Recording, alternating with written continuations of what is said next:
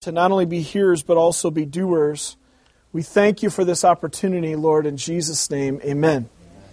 All right, most of you know that uh, from mid November through the end of the year, we have been in Luke.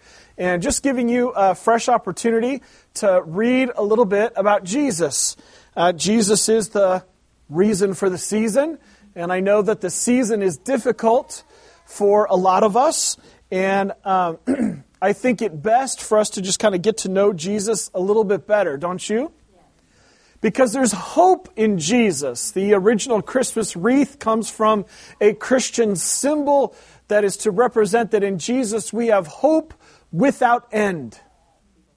Hope without end.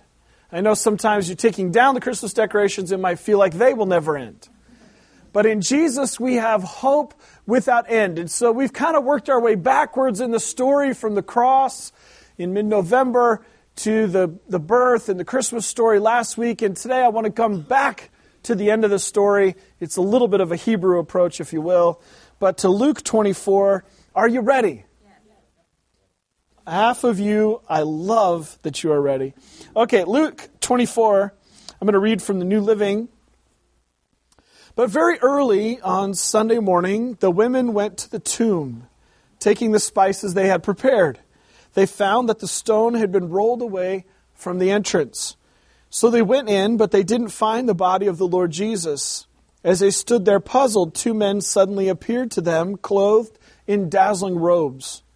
The women were terrified and bowed with their faces to the ground. Then the men asked, Why are you looking among the dead for someone who is alive? He isn't here. He has risen from the dead. Remember what we told you back in Galilee that the Son of Man must be betrayed into the hands of sinful men and be crucified, and that he would rise again on the third day. Then they remembered that he had said this.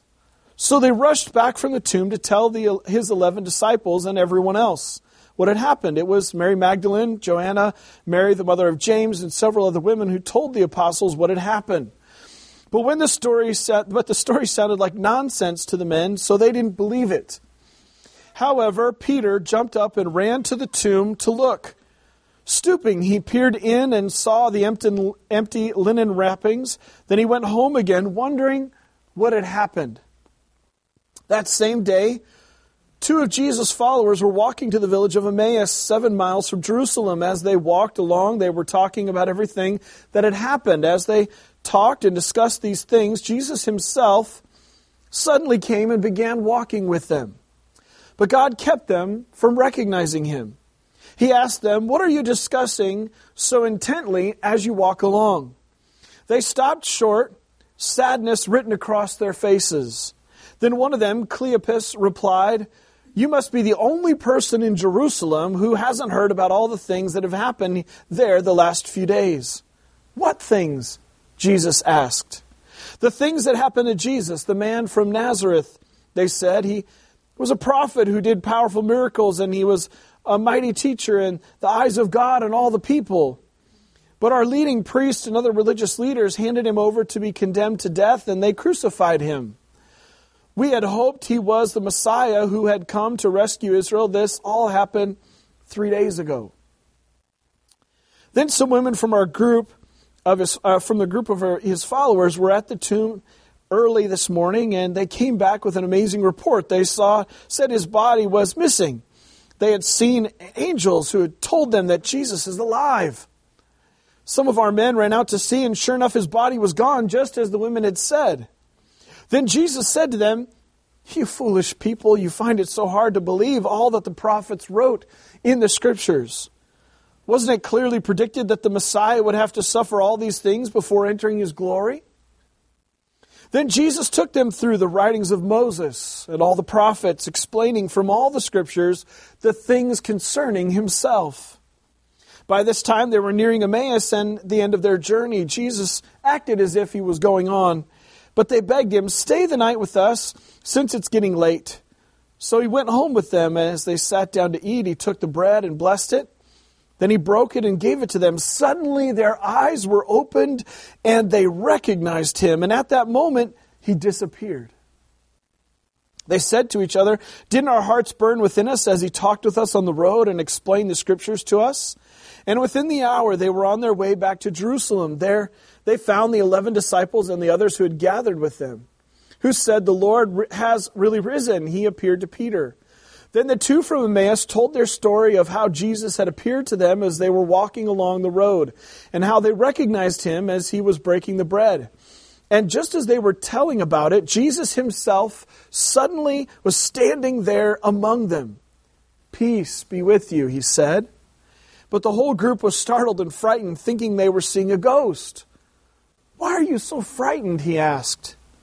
Why are your hearts filled with doubt? Look at my hands, look at my feet. You can see it's really me. Touch me. Make sure that I'm not a ghost, because ghosts don't have bodies as you see that I do. As he spoke, he showed them his hands and his feet. Still they stood there in disbelief, filled with joy and wonder.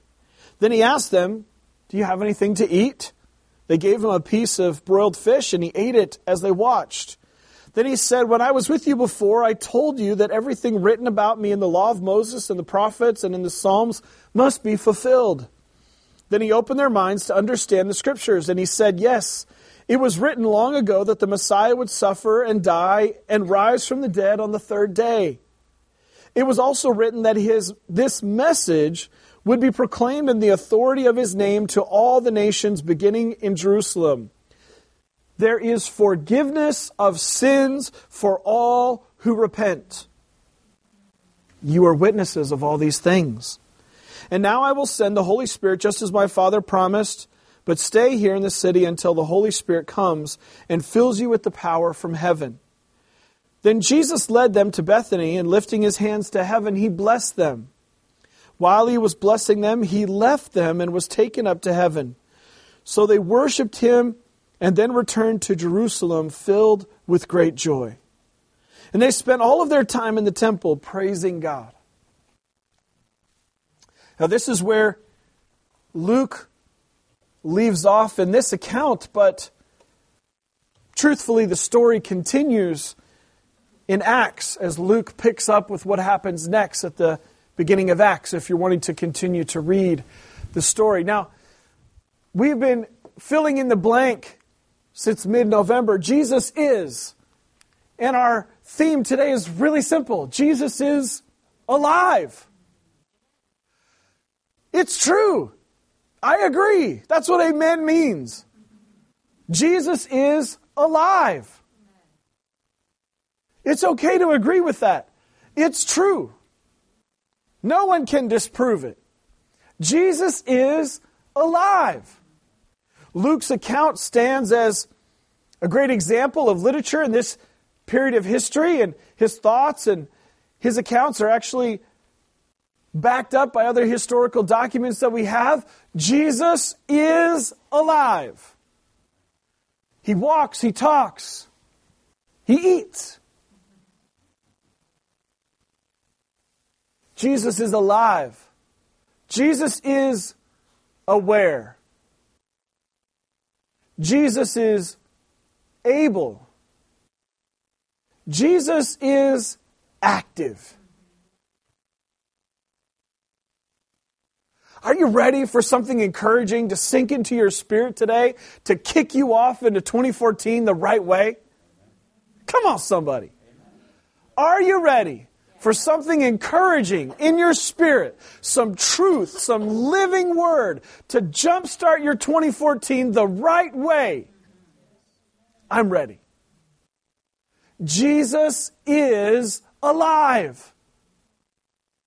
Now, what I love right in the heart of this chapter, which, you know, Luke didn't number chapters, people did that later, is this story of the resurrected Jesus showing up to two of the followers on the road to Emmaus. Now, you got to remember, as Luke has given us an account earlier, Jesus had many followers. At one stage, a crowd, really but many devout followers who were identified, who knew each other. And among them, he named 12 of these disciples to be what he called apostles.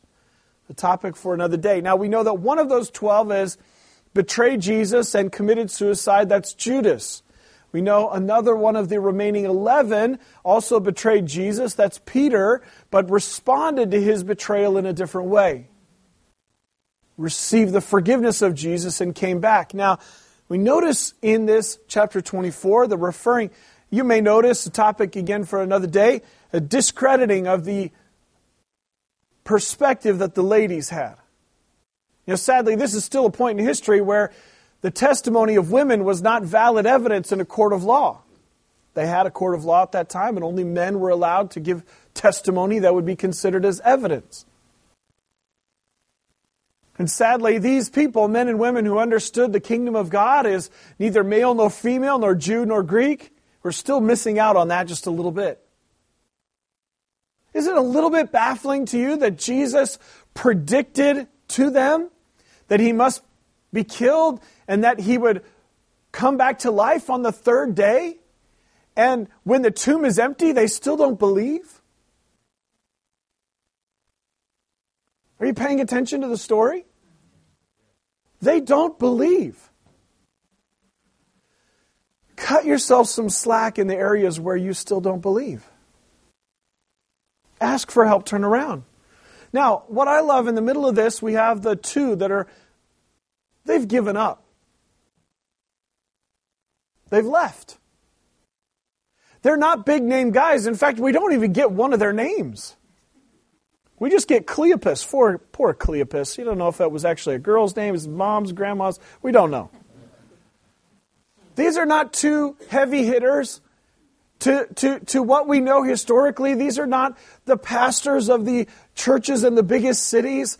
These are not heavy hitters from our fleshly perspective, and yet Jesus cares about them. Remember what we've been talking about. Everything about Jesus communicates with us about God. Everything. Jesus doesn't show up first to Peter, James, John, Matthew. He shows up to these two. He cares. He cares about them even though they've given up on Him. Why did they give up? In the story that they're telling Jesus, verse 21, they say, We had hoped he would be the Messiah that would restore Israel. We had hoped. You know, I believe seasons are a God idea. God certainly, the one who created the earth, moon, sun, and stars, put seasons in order. Winter has a purpose, right? It kills insects. It, it does some really good cleansing thing. It kills underbrush. If you've ever tried farming or hunting, it's winter's important. And spring is important. Summer is important and the harvest time. And then the fall is important. You know, we get the lunar calendar, maybe not from Christian tradition, but seasons are a God idea. And so whether or not you use New Year's as an opportunity for you to take stock in your life and ask yourself some good hard questions and set forth a plan to do something a little bit differently. Whether or not you choose that, or maybe it's your birthday. For some of us, it's your birthday. For me, growing up as a kid, my dad would always use spring break as just kind of an opportunity to, in the midst of all the kind of fun activities, to just stop and have an early morning walk and just ask me about the previous year and ask me about what I thought the next year would be like and just to kind of speak into my life. And so the spring kind of has always been for me a time where I kind of take stock, and that's a good, healthy thing to do. Some of us can live in stress, fear, and anxiety and get to the point where our fear is kind of controlling our life. And it's actually a healthy thing to just stop and say, you know what? What's the worst that could happen?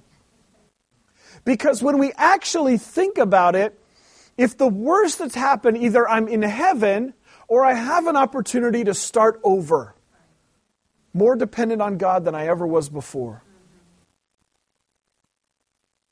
I don't get stressed out when we have a low Sunday like this because I know everyone will come back from North Carolina, Texas, and all the other God, no, all the other places that they are. No, but what it's the worst that could happen. This building is leveled by an earthquake. We can't find everyone.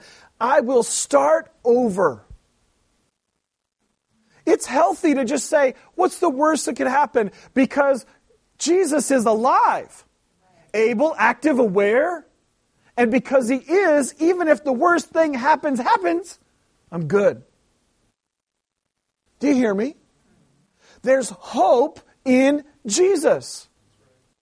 We can't miss the fact that we have two evidences that these guys had given up. One, they say it, right? They say it. We had hoped. And then, even in their last statement before Jesus really speaks to them, they're telling about the, res- the empty tomb story, but something about, you know, that in just reading these words, you don't get the tone of voice, you don't get their body language, what they're doing with their eyes, because they're just telling the story about the empty tomb. But the way that they said it must have communicated that they had given up because Jesus' response, and this is kind of a man to man response, so ladies, if you'll forgive this, Jesus very direct as a man can speak to a man, you foolish people. I pity the fool. You foolish people, you find it so hard to believe all that the prophets wrote in scriptures. Now, I don't think we should look over the fact that Jesus, multiple times, walks them through the scriptures about himself. New Year's is a great time to start a new Bible reading plan. It is. I, I, don't give up. Start with just trying to touch it once a day. Not even read it. Just touch it once. Find it and touch it. Some of you, that's easy because it's on your phone. You're already touching that 20,000 times a day. Touch it once a day. Open it once a day. YouVersion.com, the Bible app for free. You can get reading plans that'll walk you through reading it through the year. Last year, I really enjoyed the chronological approach that rearrange the books in the order that the events actually occurred. It was a lot of fun, but it made Revelations at Christmas time a little weird. It's easier than it has ever been before to read through the Bible in the year. And if you read through the Bible in a year, you don't get stuck on little weird details. You focus on the big story.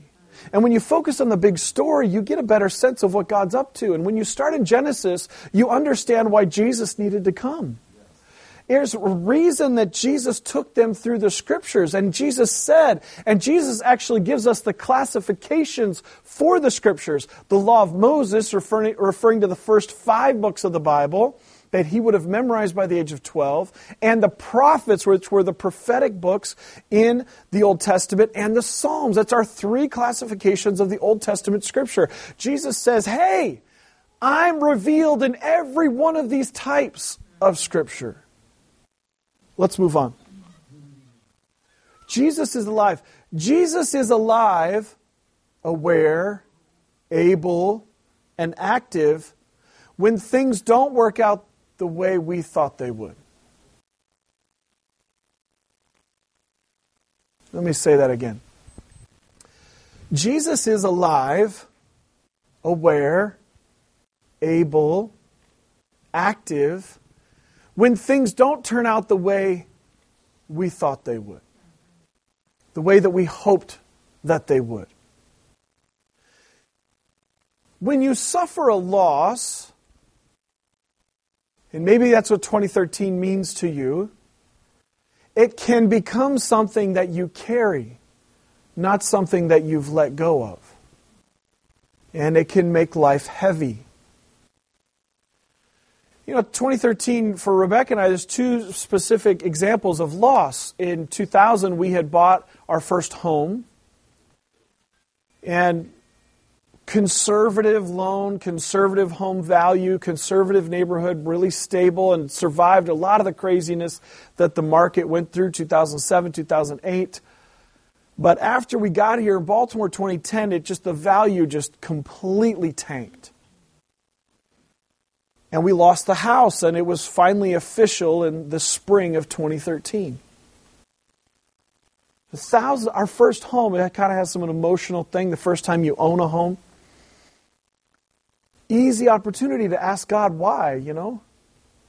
And I mean, we put over hundred thousand dollars over the twelve years into the home, gone. I've been laid off a couple of times in my life. I've gone through some stuff like that, but losing a home is different. And then this past week, my mom's mother in Kansas passed away. Right after service, I go to the airport to meet them and go for the funeral tomorrow night.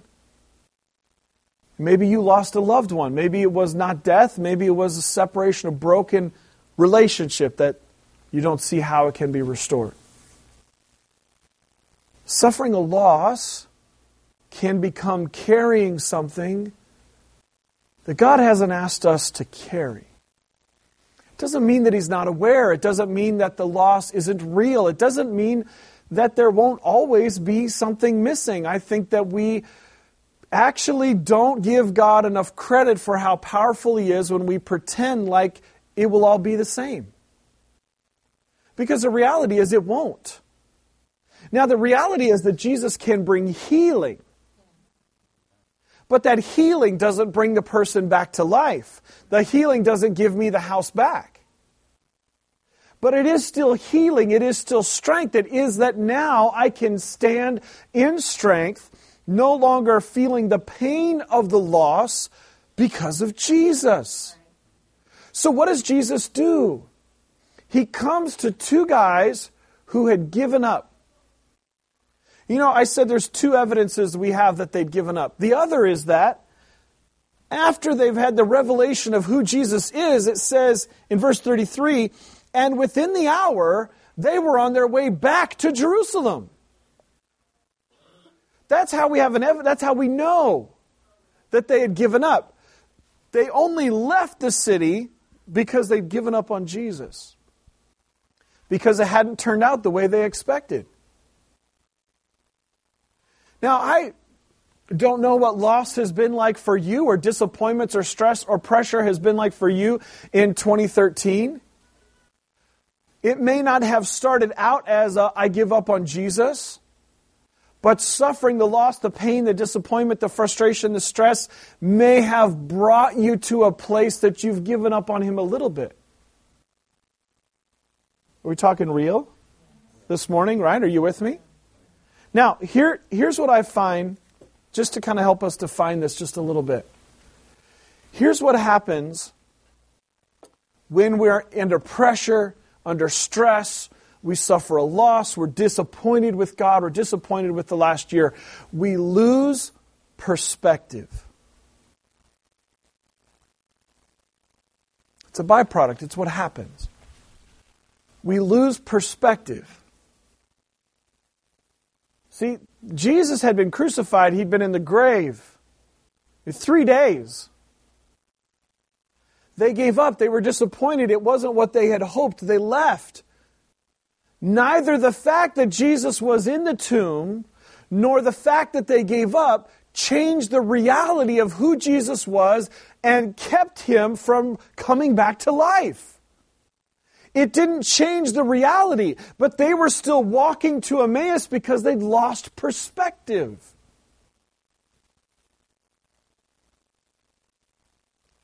When we're, you ever feel like overwhelmed? I know there's a lot of people with the financial pressure that's in our country right now alone, feeling overwhelmed. Feeling like, despite all of my hard work, I really don't know if I'm going to eat. Jesus is alive, aware, able, and active. And see, what happens when we lose perspective is that we react. You ever embarrassed about how you react? the holidays give me, with our children, plenty of opportunities to react. I lose perspective on who they are, how old they are. Sometimes my wife very gently reminds me how old they are. When we lose perspective, we can react in ways that we wish we hadn't. We can actually, literally, and I, I, sadly I see this a lot, believers that lose perspective on who God is and who God has created them to be, and so they react and they make life altering decisions on a reaction. And that's not what God wants for us. It's not His best for us. Is this making sense? It's just human nature. And just to help you relax, there's a lot of people around the room nodding, just like you are. That's what they had done. We had hoped that he would be the Messiah. We expected him to be, but he wasn't, was he? You don't hear a lot of Christians say this sort of stuff about Jesus, do you? Jesus was not the Messiah that they had hoped for, but he was the Messiah that Scripture predicted. He did not at that time set up the political kingdom of Israel, but he was the Messiah whose message was what? In verse 47, this message there is forgiveness of sins for all who believe. Your past wiped out. You're no longer having to live that way with that identity, with that thing hanging over you. you we need to regain perspective. We need to see things, ourselves, our life, and Jesus for what they really are. Amen? I think it's okay for us to pray and ask God for grace and peace. So Paul writes about all the time, grace and peace to you. I, I look at it a little bit like this. Just one aspect of grace is the space. When you're stressed and you're under pressure, you need space, right? I need a little bit of time. I need, I need this to get out of my face for a minute so I can breathe. I think it's okay to ask God for space, for grace, for peace, which is also comes in the form of clarity. It's okay to ask God to help you to see your life, your finances, your home, your relationships, your brain, your emotions, your future. Ask God to help you see those things the way that He sees them so that you will return to your priority. So instead of losing perspective, we know what our God given priorities are. Because when we know what our God given priorities are, we are no longer living our lives in a form of reaction, but we now can respond. Because from God we get a dream, we get a vision, we get hope of what our life can be. We get mission, we get purpose. We can make value based decisions. It's really good sometimes to just stop and put everything away. All the hurdles, all the obstacles, put it all away. Sit down with your Bible and a pen and paper and say, God, what do you want me to do this year? This is something, I kid you not, that I do every year. Every year I sit down with God and say, God, okay, punt everything that's going on right now. I'm ready to walk away from everything except my marriage and my children now but started out as a teenager doing this. God, I'm ready to leave everything behind. I did this every year at college.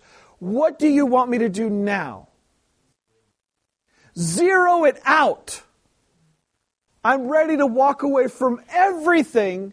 God, what do you want me to do? From that, we discern our roles, and for every role that we have, I'm a Jesus follower, I'm a husband, I'm a father, before I'm a pastor and a neighbor and a citizen. For every role, we should get goals. And within every goal that we get for our role, we should aim to serve and surprise the people that are in our life.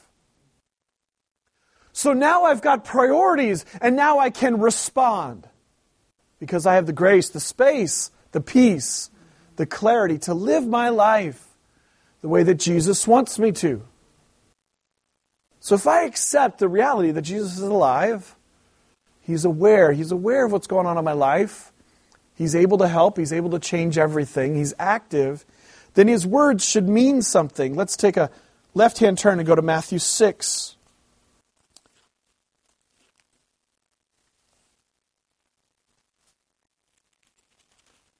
I think this is really helpful perspective from Jesus as we go into 2014. I don't see anybody in the room who's not a hard worker, so I'm not afraid of you taking this the wrong way. Got a lot of people that are capable of great plans, great strategy. Luke chapter 6, let's start in verse 25. Are you there? Matthew, thank you. Matthew 6. Thank you, Ron. Verse 25. Matthew 6, 25. This is why I tell you not to worry about your everyday life, whether you have enough food or drink, enough clothes to wear.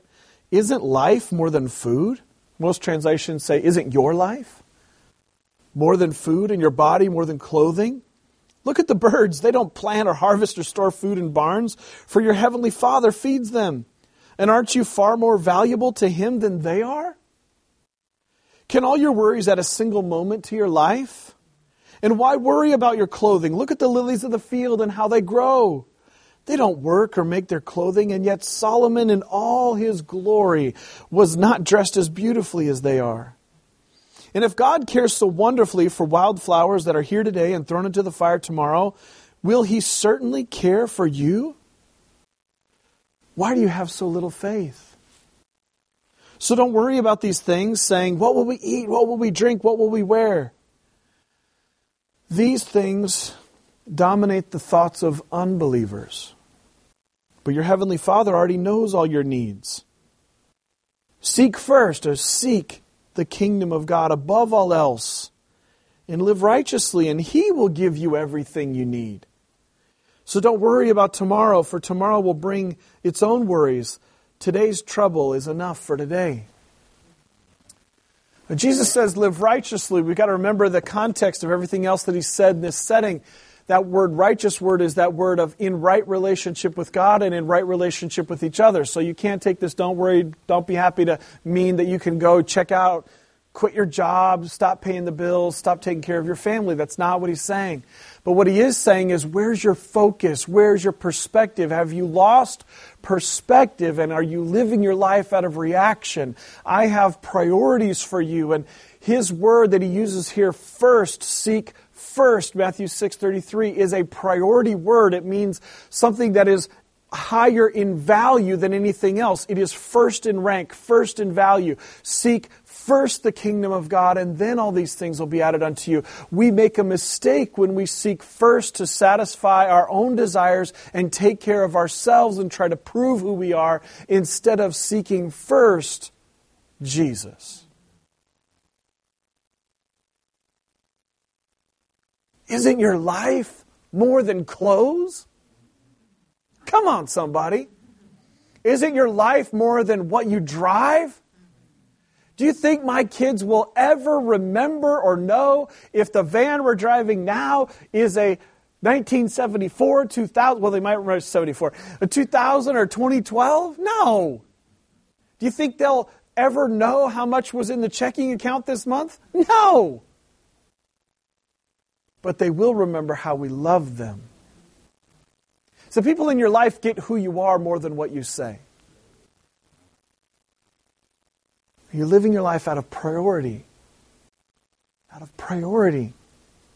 Asking God for the grace and space, the clarity, the peace, so that you can hear from Him what He wants you to do, how He wants you to live. And then you can respond. Make, there are certainly, uh, Jimmy, if you, you come back, there's certainly uh, adjustments that may need to happen in your life. Sometimes we have adjustments that need to be made, but God is wanting us to live by priority. So when you live by priority, you've made value based decisions, you are confident about how your life is. You no longer think that you have no choices. Coming to believe that your life is a disappointment, as the two on Emmaus did, and that you have no choices, which is what they did. I can't find another job. I can't. These are the bills. These are what they are. They're, I have no choices. That's the, one of the biggest lies of the enemy that he wants you to believe. You do have a choice. You can live somewhere else. You can work somewhere else. What does God want for you? There is something else that's possible. What does God want for you? We normally have a time every Sunday where we are able to pray for each other. And I wanted to do it just a little bit differently today than we usually do. If you'll just bow your heads and close your eyes for just a moment. If you're here today and this is really speaking to you, and you would like to receive prayer, I'd just like for you to raise your hand, please.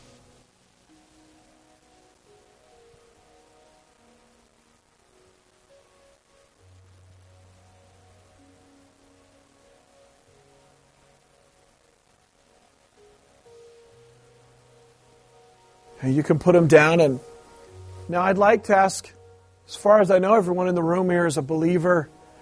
I'd like to ask you to join me as I pray for them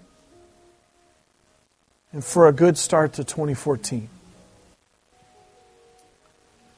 God, I pray right now for every person who's raised their hand, who's identified their need. Lord, we ask that you would give us the space, the grace that we need. God, I ask that you would intervene, that you would get involved. They've identified their need, that you would give them clarity, that you'd help them to see things the way that you see them, that you would able, enable them to see that help is on the way, that you would give them peace in knowing that you're, they are in your hands, that you would give them peace in knowing that you will take care of them better than you take care of the flowers in the field and the birds of the air. Give them this grace and peace today. God, I ask that you would help each one of us to zero out the end of this year, to let go of the things that you want us to let go of. Walk away from the things you want us to walk away from to listen to you, to allow you to set our priorities, that we can come to a place of responding instead of reacting. Come today, right now. Lord, we have people in the room and in our church that are in need of jobs, vocation, good opportunities. And we have people in the room that are in need of physical healing and miracles in their body. We have families in the church where there is salvation that is needed for people to come to repentance of sin and salvation. God, we don't look to the past. We don't live on our feelings. We believe that you're a God of miracles and we ask for miracles. We agree together today and we say, God, stand. Speak to our enemy. Bind or devour. Unleash miracles. God, miracles of healing in the name of Jesus. Miracles of new jobs. Miracles of hope where there is no longer hope miracles of peace, miracles of joy. In the name of Jesus, miracles of repentance of sin and salvation and deliverance from depression and deliverance from chemical addiction and from drug addiction and deliverance even now in jail cells, deliverance right now in the name of Jesus. That this would be a year, 2014 would be a year marked with miracles that Baltimore would sit up and take notice that our God is a living God. Have your way among us. Have your way among us, God, we ask. In Jesus' name. In Jesus' name. Amen. Do you believe? Now, to close our time this morning, I want to actually give you a little bit of instruction, which is a little bit unusual. And for some of you, this will be a first. You can keep playing. Matthew 6 is a good place to camp out. In Matthew 6, before the passage that we read that you may have heard before, Jesus has three phrases that apply to the normal Christian life that I find sadly vacant from most believers. He says, when you give, when you pray, when you fast. That's the context in which Jesus says, seek first, he uses that first word, which is very important. Seek first the kingdom of God, and then all things, right? Seek first the kingdom of God. Then he says, don't worry. But it's not, Christianity is not this blank check where I can just not worry, separate from a personal interaction with Jesus that causes life change. Do you hear what I'm saying? Life change. Now, what on earth is Jesus asking us to do? He's asking us to respond. And our response should include focus a focus on Jesus. And this is what I'm calling our church to January 6th through the 26th. I want you to enjoy New Year's, but get ready for something better in 2014. We're to respond with a focus on Jesus. Are you seeking first the kingdom of God? It's not for the crazy people. It's not for the professional Christians, the one that always pray and you sit back and listen to them pray. This is for everybody. Focus, cleanse. Your spirit needs a cleansing. Come on, you, will clean something in your life, at least your underwear. Clean your spirit, a cleansing of your spirit a very specific decision to follow Jesus and to invest ourselves in Him. Now, when you give, we can understand giving money to the church and to other people. We can understand giving our time, giving our energy. We can understand when you pray, we're growing in that here a little bit. What is this fast word? Does that mean my quick twitch, my quick twitch speed off the line? What is he talking about? Well, I'm glad you asked. Fast is going without to focus on God. You know, you can't really enjoy a milkshake and a burger at the exact same time.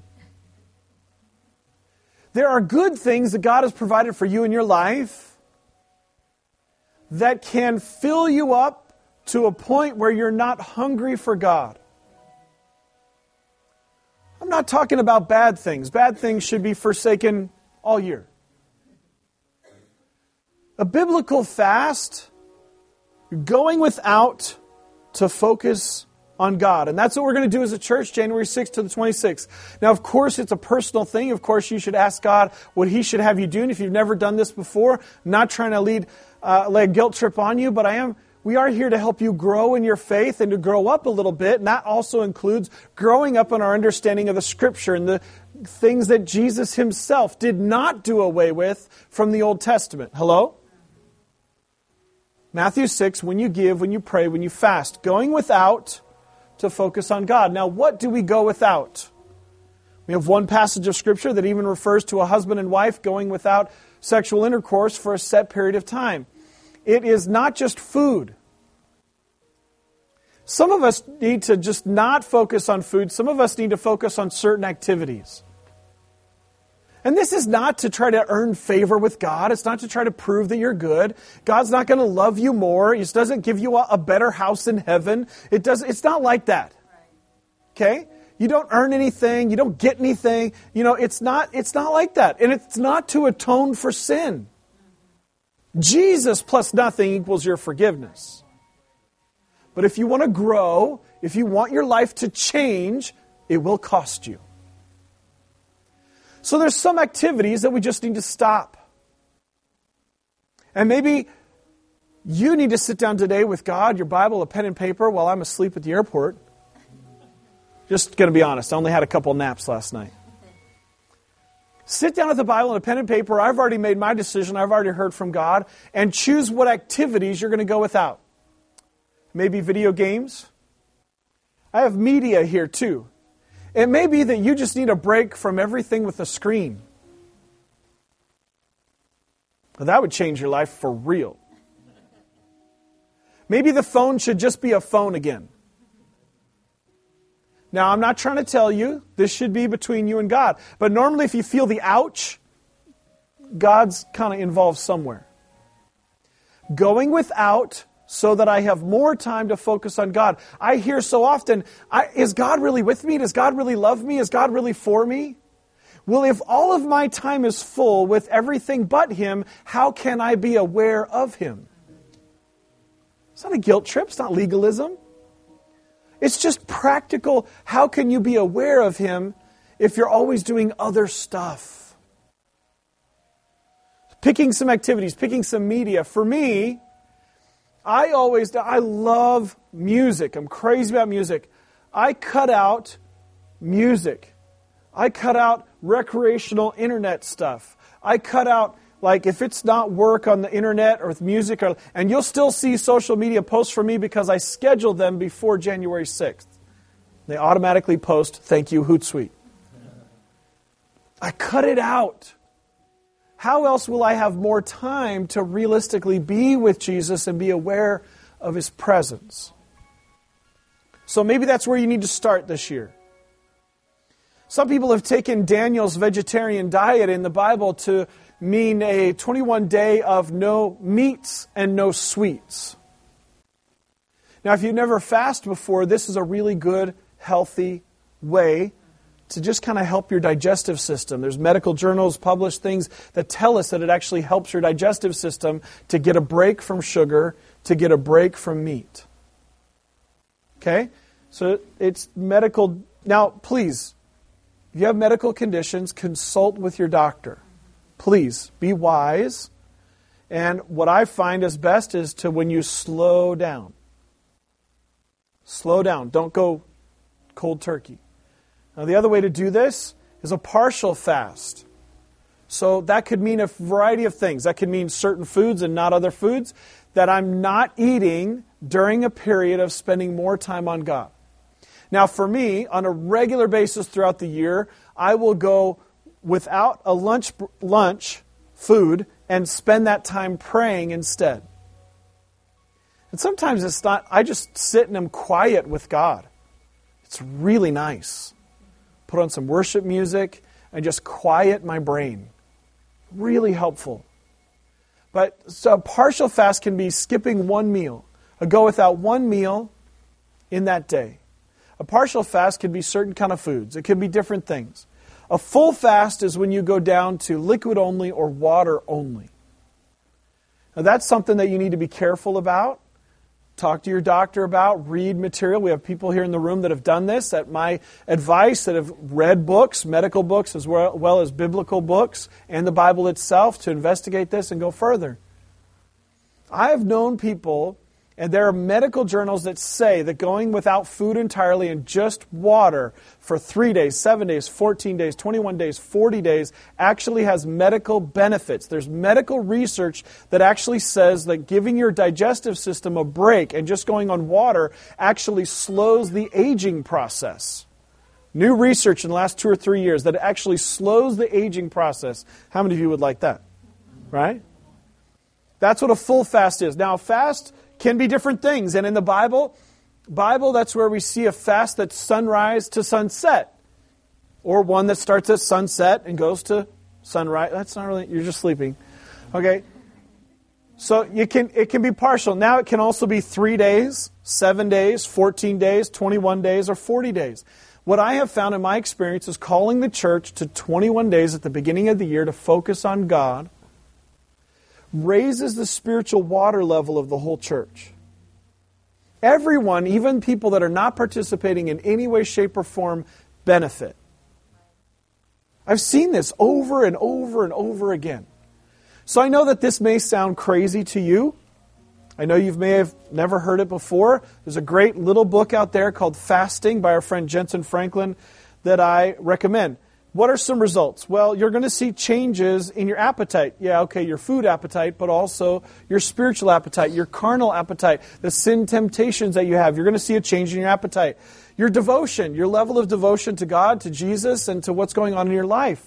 You're going to see a change in that just spiritually, mentally, it removes clutter.